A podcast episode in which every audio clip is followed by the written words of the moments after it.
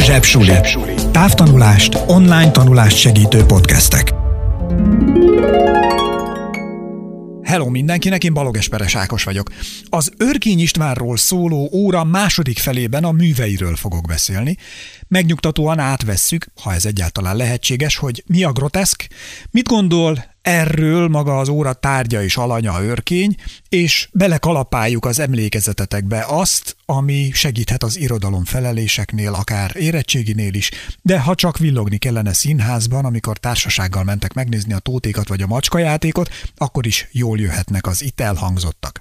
Hogy ne csak én beszéljek, ezért segítséget is hívok méghozzá Mácsai Pált, az Őrkény Színház igazgatóját, aki rendezte is a Macskajáték és a Tóték című előadást, mondhatni expert a témában, illetve az Azt meséld el Pista címen vált legendássá az Őrkény István életét elmesélő önálló estje, de megszólal, ahogy az első órán is, maga Örkény István, régi interjú részleteket használok fel, úgy, mintha mondjuk Insta kezdhetnénk kérdezfelelekbe, személyesen vele.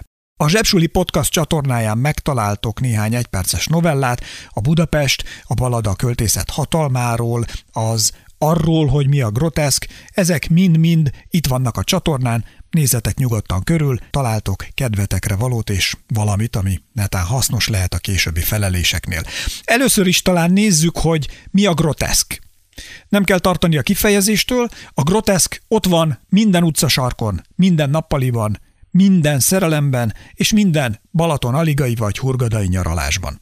Ahhoz, hogy észrevegyétek, annyira van szükség, hogy változtassátok meg a nézőpontot, ahonnan néztek a benneteket körülvevő dolgokra. Hogy hogyan tudtok nézőpontot váltani? Jó kérdés. Van is egy remek példám. Láttátok a Holt Költők Társasága című filmet, amikor az asztal tetején állva veszik szemügyre, hogy milyen a tanterem, milyenek a diáktársak. Azonnal minden másnak minden másképp látszik onnét fentről. Ahogy az arról, hogy mi a groteszk című egyperces novellában is, fejjel lefelé, a lábunk között hátra nézve minden teljesen másnak tetszik. Némi gyakorlással az ilyen új nézőpont keresésben igen nagy jártasságra tehet szert az ember. Talán segíthet megérteni, hogy mi az abszurd, a groteszk, ha például belegondoltok, hogy a koronavírus idején milyen furcsává váltak azok a hirdetések a buszmegállókban, amelyek arra buzdítanak, hogy menj plázázni, milyen műkörmöt építes, vagy éppen használj spéci insta effekteket, mert akkor jobban fogsz tetszeni másoknak. Ehhez képest a valóságban emberek haltak meg a kórházakban, nem találkozhatsz szabadon az ismerőseiddel, nagyszüleiddel, nem hogy plázázni vagy moziba járhatnál. Hirtelen megváltoztak a fontossági sorrendek. Fontosabb, hogy biztonságban legyetek. A régi életünk ebből az új világból nézve roppant furcsának, mondhatni groteszknek, abszurdnak tűnik. Jobban látszik, hogy mennyi felesleges dolgot tartottunk fontosnak, ami ma lehet, hogy eszünkbe sem jut. Tudom, hogy nem vagyok túlságosan léleksimogató ezekkel a párhuzamokkal, de néha észre kell venni, hogy a világ alkalmanként nagyon furcsán működik. Nem mindig az elképzeléseink szerint alakulnak a dolgok. A művészet pedig reagál erre. Mesél róla, méghozzá nagyon sokféle módon. Megmutatja mindazt, ami körülvesz bennünket úgy, hogy nem azt mondja ki, hogy itt diktatúra van, például, hanem fog egy családot, például a Tóth családot, és a nyakukra küld egy őrnagyot, aki felforgat mindent, az őrületbe kergeti őket, és ráadásul el is várja a békés családtól, hogy úgy tegyenek, mintha minden rendben lenne. Vagy ha néztétek a Black Mirror sorozatot, nagyon jó példa a groteszkre. Tökéletes példa mondjuk az a rész, ahol olyan világban élnek az emberek, amelyikben folyamatosan lájkokkal értékelik egymást, és mindenkinek a pozitív és negatív értékelések alapján lesz egy rangja, egy rangsora a társadalomban, ami ráadásul mindenki számára láthatóvá válik. Ha találkozol valakivel, akkor látod, hogy hány százalékon áll az adott illető. Akik alacsony ponttal rendelkeznek, azokat kiközösítik, lenézik, minden valós ok nélkül alacsonyabb pontokkal értékelik a teljesítményüket, akik a sztárok, akiknek mindenki jó pontokat ad, azokkal igyekeznek jóban lenni az emberek. Minél többet szeretnének együtt mutatkozni velük. Közben persze jól látszik, hogy ezek érdekkapcsolatok, és ugyanolyan nagy szíve lehet azoknak is, sőt, néha még nagyobb, mint a sztároknak, akik akár néha kevesebb pontot kapnak. Groteszk világ az, amiben egy valóságsóhős például több pénzt keresett a társadalomban, mint az a nővér, aki lehet, hogy megmenti az életed, amikor éppen bajban vagy. Ezeket észrevenni, és a művészet eszközeivel, zenével, színházzal, versekkel, egyperces novellákkal, regényekkel, festményekkel beszélni róla, elmondani, megmutatni a többi embernek is, ez a művészet küldetése. A Black Mirror sorozat egyes epizódjait pedig akár Örkény István is írhatta volna. Úgyhogy könnyedén ti is észrevehetitek az abszurd pillanatokat a mindennapokban, sőt, biztosan láttatok is ilyet, csak nem figyeltetek fel rá. Vajon mennyire abszurd a látvány, amikor apátok december 24-én délután motorfűrésszel áll a karácsonyfa mellett, hogy befaragja a fát a talpba? A félelmetes, a torz és a fenséges elemek keveredése a kicsinyes, néha komikus elemekkel. Egyszerre éreztek rémületet és valami kedvességet vagy humorosat a jelenetben. Ez mind-mind a groteszk körül lebeg. Egy Albert Camus nevű Nobel-díjas francia író szerint az emberi lét önmagában is abszurd, mert sosem érthetjük meg teljesen a világot, amiben élünk, és a saját helyünket a világban meg pláne nem érthetjük. Mivel pedig nem érthetjük meg ezt az egész full CGI szimulációt, amiben élünk, így aztán a világot csak abszurd módon ábrázolhatjuk. Állítása szerint van az emberben egy törekvés a rendre és észszerűségre. Hát most tegyétek fel magatoknak a kérdést, a világ mennyire rendezett, igazságos és észszerű. Ugye? Szóval ez az igazságosság iránti elvárás, az elképzelt, rendezett világ megvalósulásának vágya, és a valóság kiábrándító igazságtalansága között nagyon erős a feszültség. Ez pedig egy abszurd helyzet. Az abszurdhoz képest a groteszkben nagyobb hangsúlyt kap a szánalom, az utálat, a félelmetes, torz megjelenítése. A két fogalom nagyon-nagyon közel van egymáshoz. Talán ez, az utálat, rémület, szánalom megjelenése jelenti a különbséget. Például a Gondolatok a pincében című egyperces novellában a házmesterék kislányának a villamos levágta a lábát. Ez egy torz, a szabályostól eltérő mintázat, ha szabad így fogalmazni. És milyen igazságtalan, ugye? Mert egy rendezett világban a villamos nem vágná le nem csak kislányok, de senkinek a lábát sem. Ahogy korábban már említettem, 1956-os forradalmi szereplése miatt Örkény István tiltó listára került. Nem jelenhettek meg az írásai, és saját magának, az asztalfióknak, illetve ha rendezvúra ment, szerelmének ajándékba írta az első egyperces novellákat. Itt az idő, hogy megszólítsuk Örkény Istvánt, úgyhogy mindjárt meg is kérdezem, hogyan emlékszik, mi történt 1956-ban? 56 őszén az akkori írószövetség elnökségének tagja voltam, és szívvel, lélekkel részt vettem azokban az eseményekben, tele lelkesedéssel, azért, mert valami újat akartam. Amit mi akartunk, az az volt, hogy azt, ami már elviselhetetlenül rossz volt, felcseréljük valamire, ami jó. Persze ehhez az is hozzátartozik, hogy november 4-én, amikor ez a történelmi fejezet lezárult, akkor én azt hittem, hogy visszajön, ami volt. Hogy bárkinek a nevén ide egy új Rákosi fog jönni. Részt vettem, meg is hirdettem, részt is vettem, amit akkor írósztrájknak hívtunk. Milyen volt a konfliktusa az 56-os forradalom után a hatalommal? Engem öt évre az írástól eltiltottak, de úgy, hogy se könyvet, se fordítás, se korrektúrát, és akkor én öt évig egy gyárban, akkor vettem elő az én vegyészmérnöki oklevelemet, és kimentem egy gyárba dolgozni, mérnök, 1600 forintos, nagyon szerény kezdő mérnök voltam, ennyi járt. 1600 forintos fizetés előtt évig egy gyárba dolgoztam. Na hát ez volt, ez se ártott. Az egyperces novellák 1968-ban jelentek meg, épp abban az évben, amikor Daniel Craig, a velünk élő James Bond is született.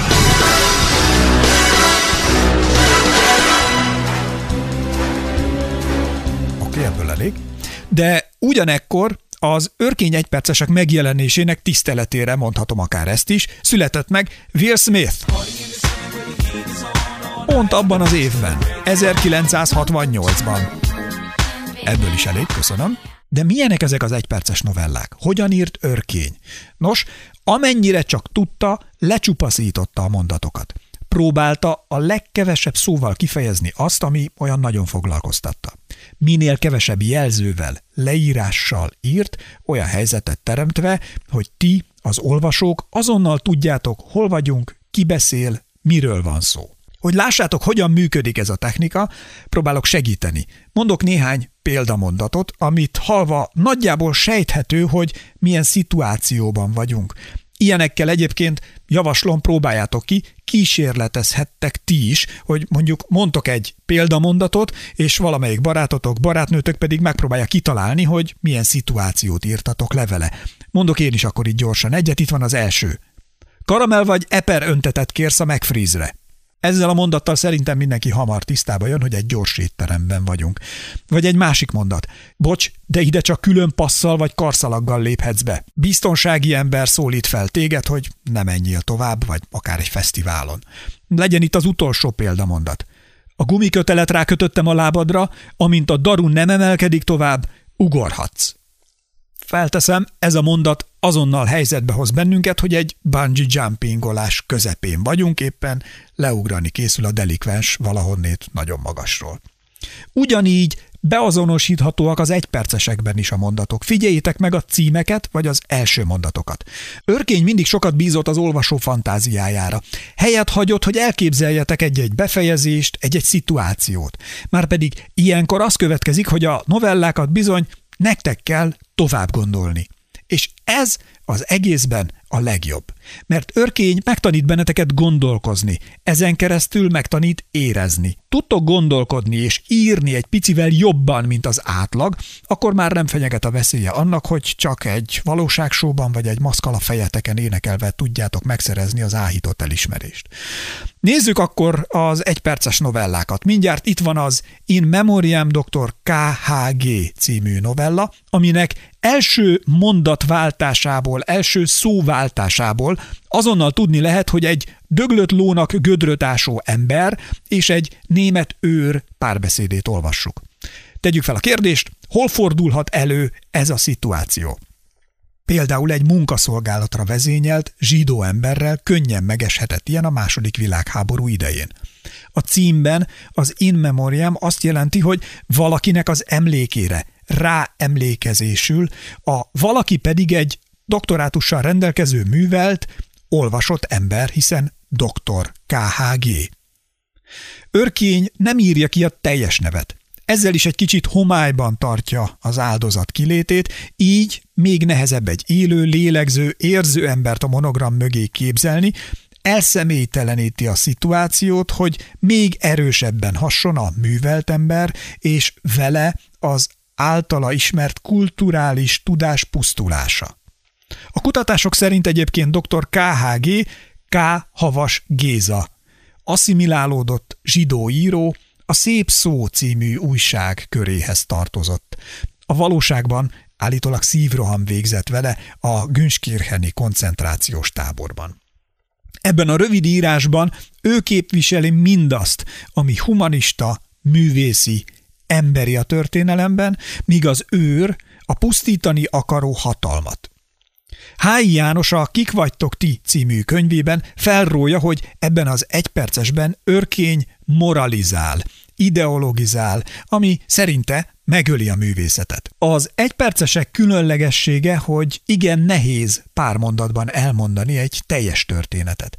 Mégis erény, ha össze tudod foglalni röviden azt, amit el akarsz mondani örkény ennek a tudásnak, ennek az erénynek birtokosa.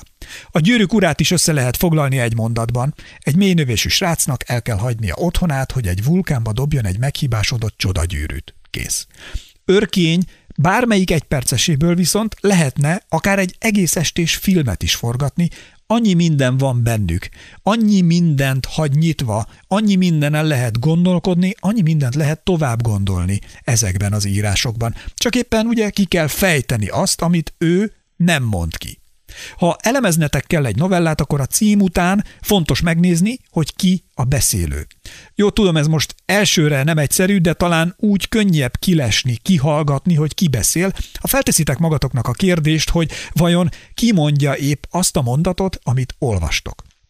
Az első ötletetek lehet az, hogy mit okoskodunk, ki más mondaná, mint az író. Első felvetésre ez ugye nem is tűnik rossz javaslatnak. De ha azt olvassátok például valahol, hogy Ma reggel megettem a fehérjémet zabbal, lementem a terembe, és fekpadon 180 kilóval szériáztam, hogy a férfi egészség magazin fotózására bedurranjak. Talán sejthető, hogy hiába beszél valaki egyes szám első szemében, tehát úgy, hogy én ezt tettem, én úgy vagyok vele, közben, ha ránéztek az író fotójára, egy nyeszlet szemüveges űrge néz rátok vissza, vagyis sejthető, hogy az író nem volt a konditeremben, hanem elképzelte, hogy milyen, ha egy gyúrós fazon meséli el ezt a történetet. Persze az írók ezt azért is csinálják, mert halálosan élvezik, hogy játszhatják az Istent, hogy belelátnak bárki fejébe is, megmondhatják, hogyan beszéljenek a szereplők. De ez egy kiváló módszer arra is, hogy minél részletesebben foglalkozhassanak egy adott problémával, adott művészeti kérdéssel. A narrátor, vagyis elbeszélő, mesélő lehet első, második, harmadik személyű, de lehet korlátozott tudású, és most váltva a másik oldalra, nagyon durvát fogok mondani, tudom, majd nem a káromkodás határát súrolja, de kimondom, a beszélő lehet nem más, mint az úgynevezett omnipotens vagy mindenható beszélő. Ezeket nézzétek meg egy novella elemzésénél. De nem szeretném, hogy úgy érezzétek, hogy ez kicsit ilyen nesze semmi, fogd meg jól, szóval hogyan is tudnánk ezt az omnipotens, vagyis mindenható, minden tudó beszélőt elképzelni. Ez a beszélő ez belelát mindenki fejébe. Tudja, hogy mit gondolnak a női szereplők, mit gondolnak a férfiak. Tudja, hogy kivel mi történt a múltban. Sőt, azt is, hogy ki milyen titkos dologra, csalásra, gyilkosságra, vagy éppen nem tudom, pesgős habfürdőzésre készül, hogy YouTube influencer legyen belőle irodalmi szereplés helyett, szóval ezeket mind-mind tudja, és tudja váltogatni ezeket a nézőpontokat. Egyszer a férfi fejében zajló dolgokról beszél, egyszer egy nő fejében zajló dolgokról, egyszer pedig fogja magát és belelát mondjuk egy állat gondolatai közé, vagy egy állat érzéseiről beszél. Az omnipotens beszélő ez mind-mind tudja. Az írók így imádnak játszani azzal, hogy mindenféle beszélőket találnak ki maguknak, és vele mondatnak el történeteket. Az őrkény egyperces novelláikban is nagyon-nagyon sok esetben van, nagyon sokféle beszélő, Érdemes ezeket mindegyik esetben megfigyelni, érdemes feltenni magatoknak ezeket a kérdéseket. Nektek csak résen kell lennetek, és megkérdezni, hogy ki vagy mi lehet az, aki így beszél, mint aki épp az adott mondatot mondja. Ha valaki olyan beszél, aki belát minden szereplő fejébe, tudja minden gondolatukat, tudja, hogy mire gondolnak, tudja minden pillanatban, mit tesznek, mit tettek a múltban, mire készülnek a jövőben, akkor nincs mese, akkor bizony ott ez az omnipotens beszélő van jelen. Az omnipotens omnipotens beszélőnek van a legnagyobb hatalma. Ha akarja, akkor az omnipotens beszélő ő biztosan fel tudja emelni torkalapácsát. Nézzük a következő egyperces novellát, amit meghallgathattok szintén itt a Zsepsuli csatornán, vagy elolvashatok a szöveggyűjteményben, ez a ballada a költészet hatalmáról. Egy történet arról, hogy milyen az, amikor egy élettelen tárgynak kiderül, hogy érzékeny, mimóza lelki világa van. Ez az érzékeny lélek pedig egy négy soros verstől lángol fel, kell életre, mint a fáró főpapja a múmia filmekben. Ott a holtak könyvéből olvasnak fel, itt egy költő a szavak, a költészet erejével kelti életre a telefonfülkét, aki, ami ezután olyan tüneteket mutat, mint egy szerelmes kamasz. Megbízhatatlan lesz a munkájában. Félrekapcsolja a hívásokat. Megmakacsolja magát, nem hagyja kinyitni az ajtaját a fülkéjébe belépni szándékozóknak. Majd egy adott ponton virágokkal szórja tele a számára kedves lényt egy másik telefonfülkét. A cím mégsem a fülkére tereli a figyelmet már, mint ennek az egyperces novellának a címe. A novella központjában a költészet hatalma áll, amely életre kelti az élettelent, és más csodálatos dolgok véghezvitelére teszi képessé. Fontos, hogy a vers, ami ezt műveli, amit kiváltja, Nem hangzik el pontosan. Ez egy nagyon jó trükk örkény részéről, vagyis nem tudjuk, hogy mi lehet az a négy sor. Ha pedig nem tudjuk, az olvasó morfondírozni kezd rajta, és fantáziájában a világ legszívbe markolóbb mondatai jelenhetnek meg akár egymás után. Ugye ez is egy olyan pillanat, amiről korábban már beszéltem, amikor örkény, az olvasó, a néző, a befogadó számára hagy egy lehetőséget, hogy gondolkozzon azon, hogy vajon mi lehet, miről is szólhatott ez a csodálatos négy sor. Ebben a groteszk élethelyzetben a helyszínek teljesen hétköznapiak. Felismerni a Margit szigetet, a Rákóczi utat, ám az események, amelyek történnek, már nagyon is csodálatosak. Kirakatokat nézegetve sétál egy telefonfülke, amin senki sem ütközik meg.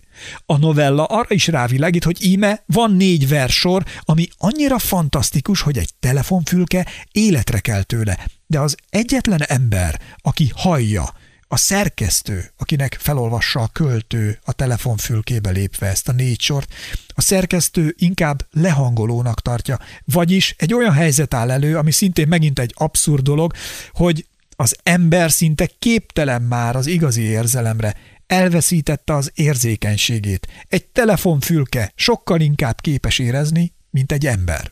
Ennek kifejezésére alkalmas ez a groteszk látásmód ebben a szituációban. A groteszk írás hősének sorsát mindig belülről éli át az író. Más szóval a groteszk hőssel mi, mint olvasók is tudunk azonosulni, közben egyszerre ki tudjuk nevetni, és nagyon tudjuk szeretni is. Ez a novella is remek példa arra, hogy a groteszk egy valószínűtlenség valószínűsítése. Előáll egy képtelen fölvetéssel, azt a reális világ törvényszerűségeihez hasonló szigorúságú, de más működésű törvényeknek rendeli alá. Tehát egy külön világot teremt, ahol például a gravitációs erő érvényben van ugyan, de esetleg fordított előjellel, a lejtett tárgy nem leesik, hanem föl, és nem feltétlenül kell hozzá a Stranger Thingsből Millie Bobby Brown, hogy tárgyakat lebegtessem, vagy egy telefonfülkét kihelyezzen a városon kívülre, egy kis rétre. Ebben a megváltozott univerzumban a telefonfülke elintézi mindezt saját magának. A torz megjelenítése a művészetben megkerülhetetlen volt Örkény István számára. Lépjünk is tovább, egy másik példával, egy következő egyperces novellára, ugyanis Örkény Átélte a második világháború borzalmait, és a korembere mind-mind átélték, akikhez örkény első körben képes volt szólni. A két világháborúban más polgárháborúkban addigra már annyi szörnyűséget látott a modern kori ember, a 20. századi ember, hogy a művészet nem lehetett többé ugyanolyan, mint korábban. Mit értek ez alatt? Ezeknek valahogyan meg kellett jelenniük a versekben, ezeknek az érzéseknek. A versekben, novellákban, a festészetben. Például Picasso Gernika című festményét nézzétek meg, Google, beírni, megtaláljátok, nagyon érdekes, hogy hogyan fejezte ki Picasso egyetlen megrázó műben egy bombázás rettenetét. Gondoljátok csak el, hogy a második világháborúban sok millió embert mészároltak le a szemben álló felek. Egy embernek, akinek a családját elégették a nácik egy haláltáborban, vagy akinek az édesapját megölték a szeme láttára az ellenséges katonák, annak hogyan adsz a kezébe egy olyan verset ezután, hogy Trillárom, trillárom, de szeretlek, majd megeszlek, sajog a szívem, és egyéb földi nyekergések. Ezért jött el ebben a művészeti korszakban az a pillanat, hogy egyszerűen másképp kellett beszélni a valóságról, mint ahogyan azt például a romantika tette korábban. És örkény így beszél. Örkény a groteszken keresztül beszél másként. A gondolatok a pincében című egypercesben a mozgás sérült házmester kislány, akinek a villamos levágta a lábát, cicának néz a pince mélyén egy bűzös, öreg patkányt. Az omnipotens, vagyis ahogy azt már tudjuk, mindenható, mindent tudó elbeszélő egyszerre tudja, látja, hogy mit ér ez a kislány, és pontosan tudja, hogy mire gondol, sőt, mire vágyakozik egy patkány. Amikor azt gondoljuk a novella elején, hogy mennyire szánalomra méltó, sajnálni való a kislány, aki nem tud játszani a többi gyerekkel, csak a labdát szedheti nekik, érezzük, hogy milyen igazságtalan, hogy kiközösített hátrányos helyzetben van. Érezzük, hogy nem tud egyenlő lenni a többi gyerekkel. Ő már nem indul egyforma esélyekkel az életben a többi gyerek mellett. Sajnáljuk őt. Ám amint egy nála is nyomorúságosabb lény a patkány felől nézzünk rá, már is egy kicsit, vagy akár nagyon, csodásnak tűnik a helyzete, hiszen normális ágyban alhat.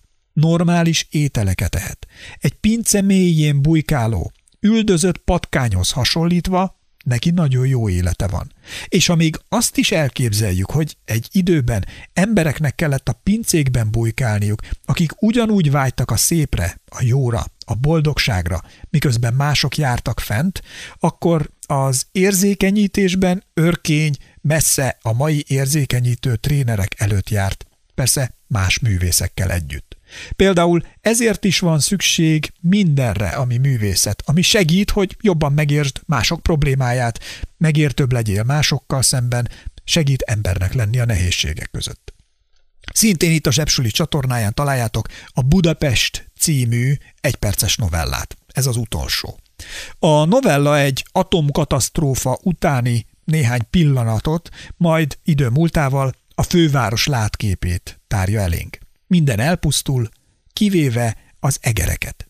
Az egereken kívül megjelenő élet első jele egy a fővárosi operával szemben kitett apró hirdetés szövege, amely szerint hozott szalonnával egérírtást vállal dr. Varsányiné. Ez az egy mondat szállóigévé vált azóta, a budapesti, a magyar ember élelmességét, túlélő képességét hivatott szimbolizálni. Hollywoodban, a szuperfilmek hazájában, ahol Ryan Gosling és Emma Stone repked énekelve a levegőben, a La La La Landben, járta egy mondás, egy magyar, ha mögötted lép be a forgóajtón, előtted fog kilépni belőle. Vagyis a magyarok minden nehézségben képesek a lehetetlenre. Emellett a magyar alkalmazkodó képességet is hivatott bemutatni, hisz az 1956-os forradalom után és a történelemben is nagyon sokszor alkalmazkodtunk egy nagyhatalom, elnyomó, pusztító rendszeréhez, és túléltük, így éltük túl. Ilyen volt a török megszállás idején, aztán az osztrákok uralma alatt, majd az oroszok esetében is. Egy kis atomkatasztrófa meg se kottyan dr. Varsányinénak, aki a piaci rést, a profitot sejtve azonnal kész a kialakult rendszerben munkához látni, Emlékezzetek csak arra, hogy a koronavírus idején például a vírus kitörésének másnapján kb. már voltak, akik hirdették, hogy maszkokat adnának el jó pénzért. Na, ez a lelemény, a lényege ennek az egypercesnek, hogy a magyarok hogy találják fel magukat a nehéz, bonyolult világhelyzetekben is. Ennyi gyorsan az egypercesekről, most pedig kanyarodjunk rá a drámákra. Röviden a tótékról és a macskajátékról is fogok beszélni. A 20. század közepén Örkény István volt az, aki a magyar drámát a világtérképen tartotta. Nemzetközi díjakat kapott, sikerrel futottak darabjai, különösen ugye a tóték és a macskajáték, amiről most szó is esik. Örkény színdarabjaiban az a legjobb, hogy egyik pillanatban harsányan felkacagsz, a térdedet csapkodva, a másik pillanatban pedig úgy fogja marokra a szívet, hogy a szorításában kicsordulnak a könnyeid. Amikor ezt a podcastot felveszem, akkor ha éppen lehet színházba járni egyáltalán, és valaki történetesen színdarabot szeretne nézni, akkor a tótékat megnézheti akár Szegeden, vagy pedig Budapesten az Örkény Színházban is, de a mozifilmet is, az Isten hozta őrnagy urat is elérhetitek szerintem mindenfelé. De Youtube-on is megtaláljátok a Macska játék című drámát például, amiben többek között Molnár Piroska és Pogány Judit alakít emlékezetesen, nagyon-nagyon ajánlom, érdemes megnézni. Mi olyan remek helyzetben vagyunk, hogy az ország egyik legkiválóbb őrkény expertjét, az őrkény színház igazgatóját, Mácsai Pál sikerült elérnem telefonon, hogy a zsebsulisoknak őrkény és a dráma viszonyáról beszéljen. Művész úr, nagyon szépen köszönöm, hogy rendelkezésre áll. Első kérdésem arra vonatkozik, hogy mi teszi őrkényt alkalmassá arra, hogy a művei ilyen jól működnek színházban? Jó kérdés.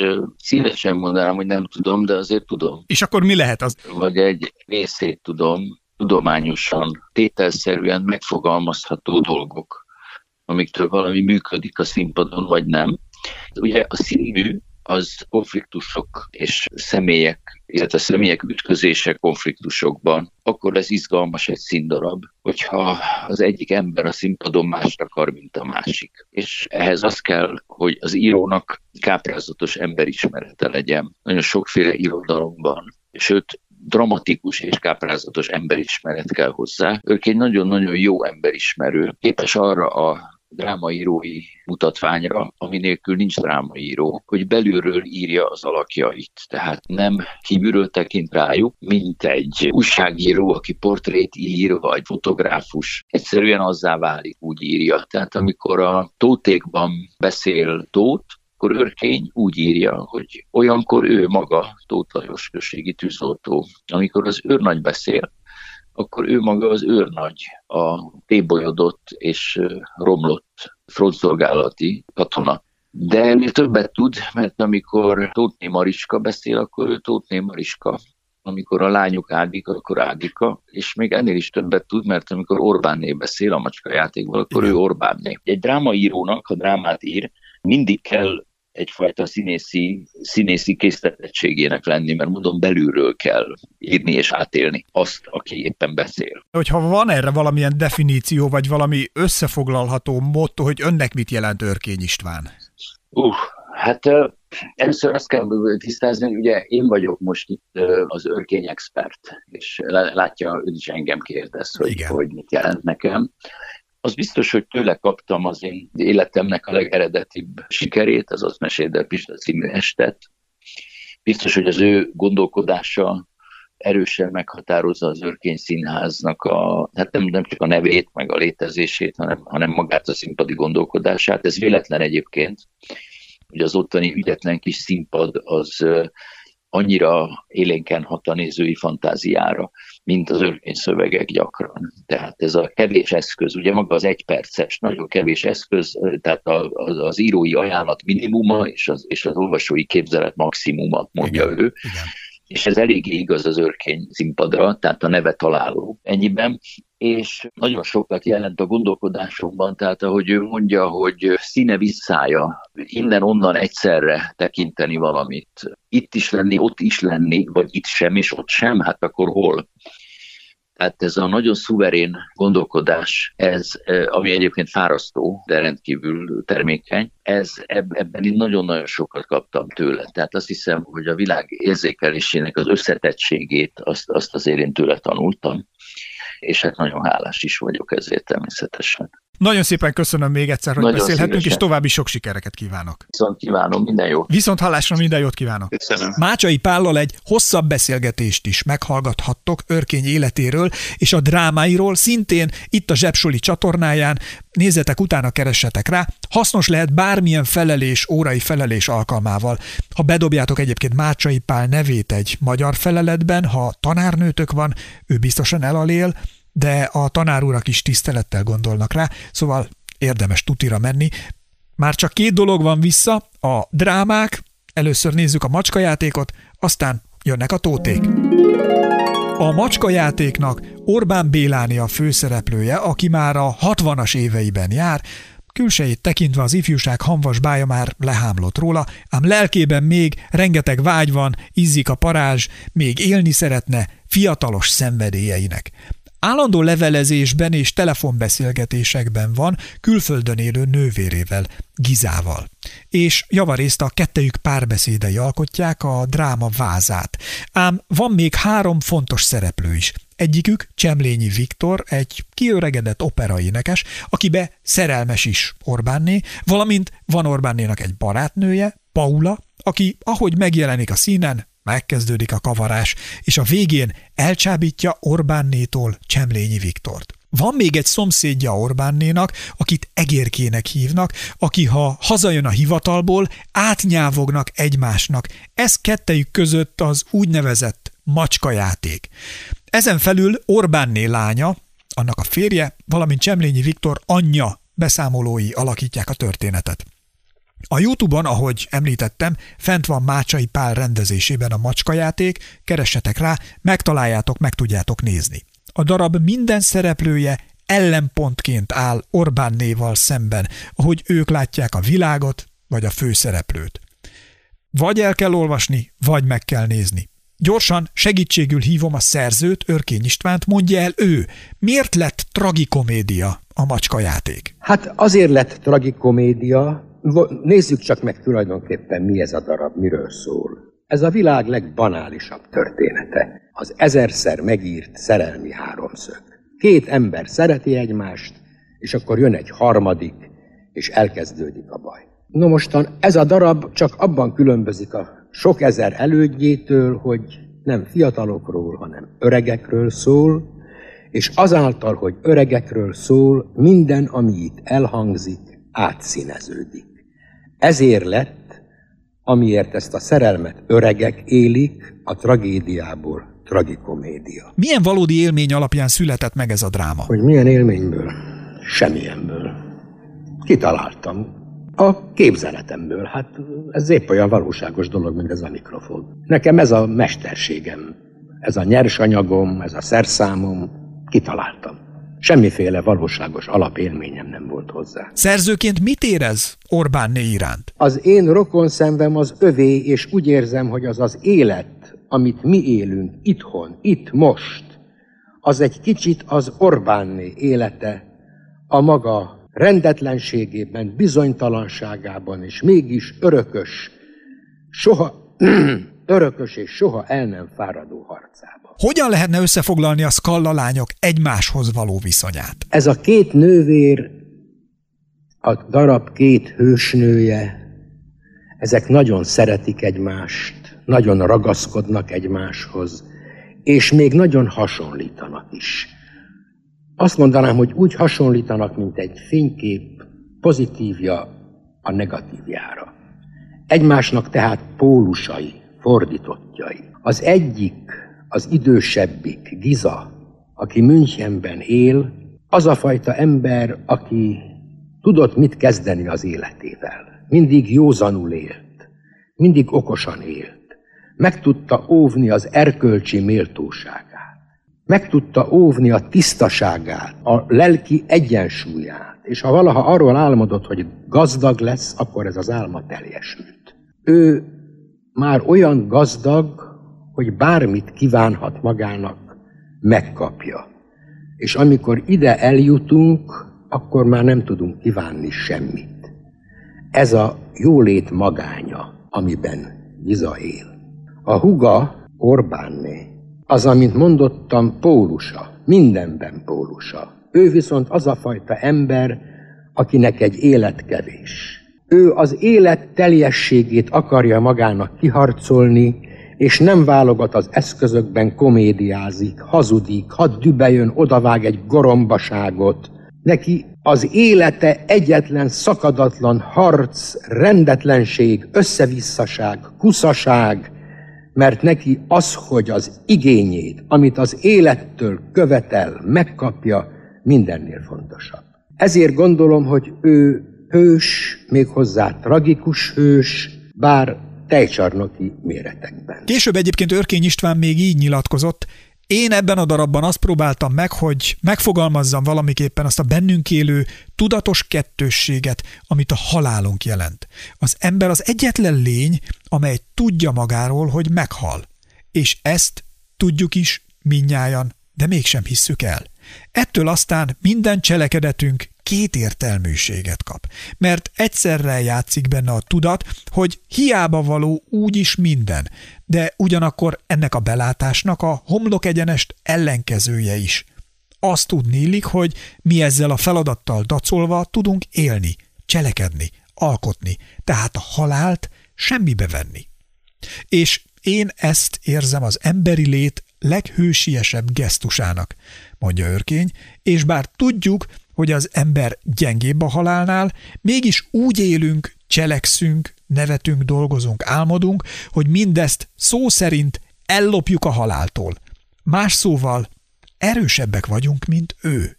Így folytatja Örkény, a macskajáték is ezt mondja. Még 60 évesen a halál küszöbén is képesek vagyunk egy nagy szenvedélyre. A darab hősnője, Orbán Béláné ezt a nagyszerű küzdelmet testesíti meg vagyis az elmúlással szembeni harcot. Gyorsan kanyarodjunk rá a tótékra.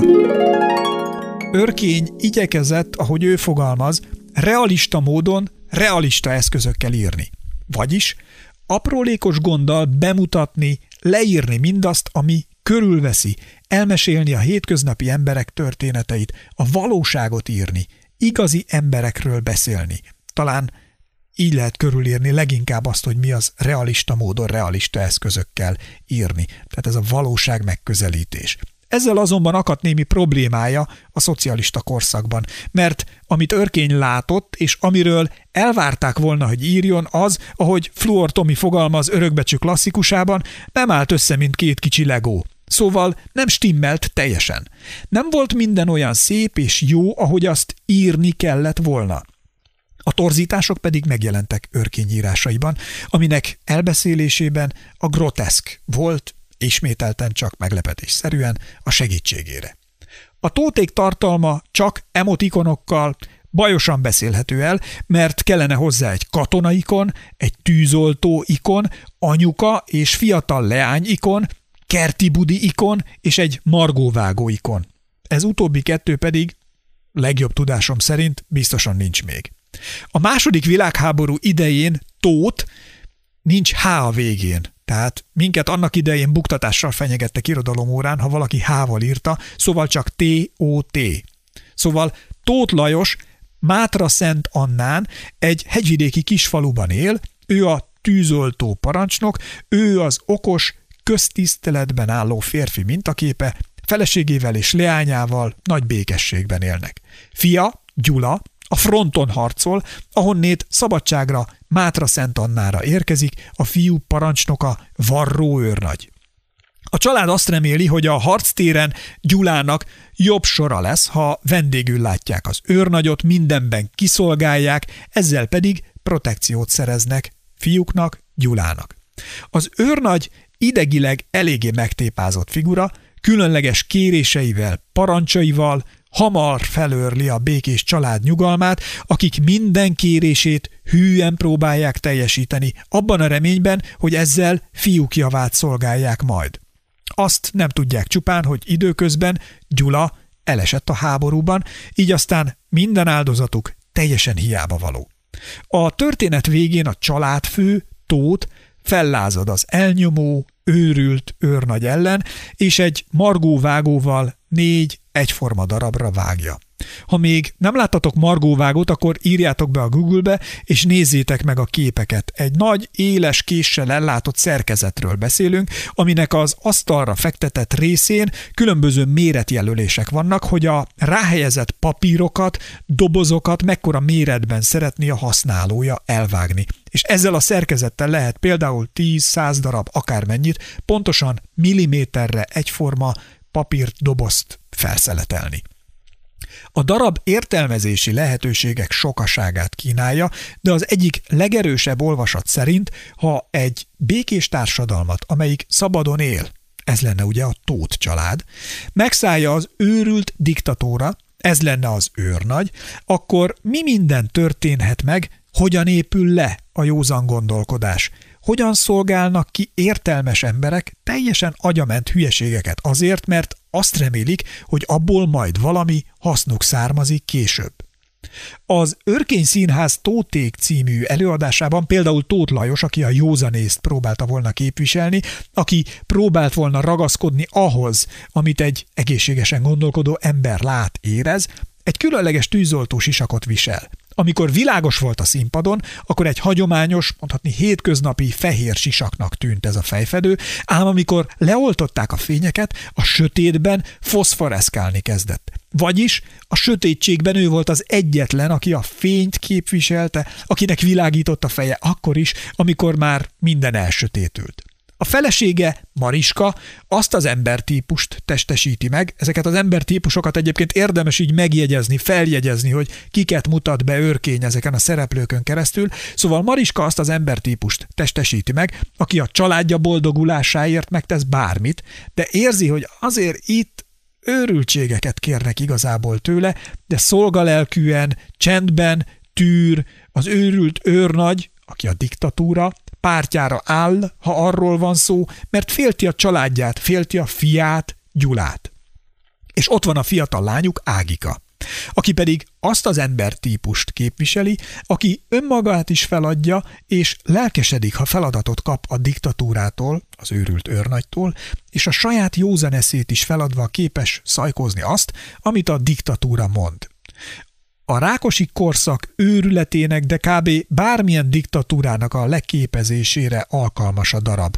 És a darabon belül a szereplők viselkedése megmutatja, hogy ki hogyan viselkedik elnyomás hatására. Bármilyen erőszakos hatalom megszálló, a gondolataitokba bekúszó és ott uralkodni vágyó mechanizmusait tárja fel és mutatja be a darab. Érdemes feltenni a kérdést, hogy vajon ti melyik embertípus lennétek az itt, az iméntiekben felsoroltak közül? Vajon aki önálló, függetlenül gondolkodó, és végül aztán fellázadó, mint tót, vagy az önmagát emésztő, csendesen félő feleség Mariska? Vagy a kritika nélkül együttműködő, lelkesedő Ágika? Amikor a felszínen úgy tűnik, hogy a darabban békésen, harmonikusan együtt dolgozik a dobozolással a család és varróőrnagy, akkor is látszat békességről van szó. Nézőként, olvasóként végig ott motoz bennünk egy kimondatlan feszültség, egy robbanás előtti hallgatás, ami előre sejteti, hogy ennek a képmutatásnak nem lehet jó vége. Nem lehet a végtelenségig megtagadni önmagát az embernek, és tűrni, hogy olyan dolgokat csináltassanak vele, olyan véleményt kell képviselnie, ami ellen teljes belsőjéből tiltakozik, amivel egyszerűen nem ért egyet. Ezen felül érdemes megfigyelni, hogy milyen trauma egy ilyen megszállás egy közösségre nézve. Persze tudom, nehéz ezeket sokszor észrevenni, mert a mi nemzedékünknek a legnagyobb traumája kimerül abban, hogy nem Majka nyerte meg a való világot, és egy időben vasárnap zárva volt a Tesco, vagy nem elég erős a wifi jel. De mindig akad egy hatalom, amelyik a sarkon ólálkodik és uralkodni vágyik mindennél jobban. Érdemes ezeken is elgondolkodni, érdemes megfigyelni. Erről a darabról is külön podcastben lehetne még mesélni, olvassátok el, nézzétek meg, nagyokat fogtok nevetni, és mellette komolyan elgondolkodtató is ez az 1967-es darab, aminek az ős bemutatója a Tália Színházban volt egyébként Budapesten. Természetesen mindaz, amit most itt elmondtam, egy kis töredéke csupán mindanak, amit Örkény Istvánról és írásairól el lehet mondani, amit tudni lehet. Érdemes olvasni az egyperceseket, mert ha csak épp akad valamennyi időtök olvasni két TikTok videó és némi snapchatezés között, akkor nagyon-nagyon megéri. Mellesleg megjegyzem, örkény annyira aktuális ma is, hogyha élne a rövid, összefoglaló tömör munkáival tökéletes Insta és TikTok videókat készíthetne. Ki tudja. Az itt elhangzottak kiegészítik az iskolai tananyagot, segíthetnek a felelésekben minden érdeklődőnek. Ha úgy gondoljátok, hogy hasznosak voltak ezek az információk, akkor kövessétek be a csatornát, és értesültek a legfrissebb feltöltésekről, további irodalmi történetekről. Sok sikert kívánok mindenkinek az irodalomfeleléseknél. Sziasztok! Zsebsuli. Zsebsuli. Távtanulást, online tanulást segítő podcastek. Esperes stúdió.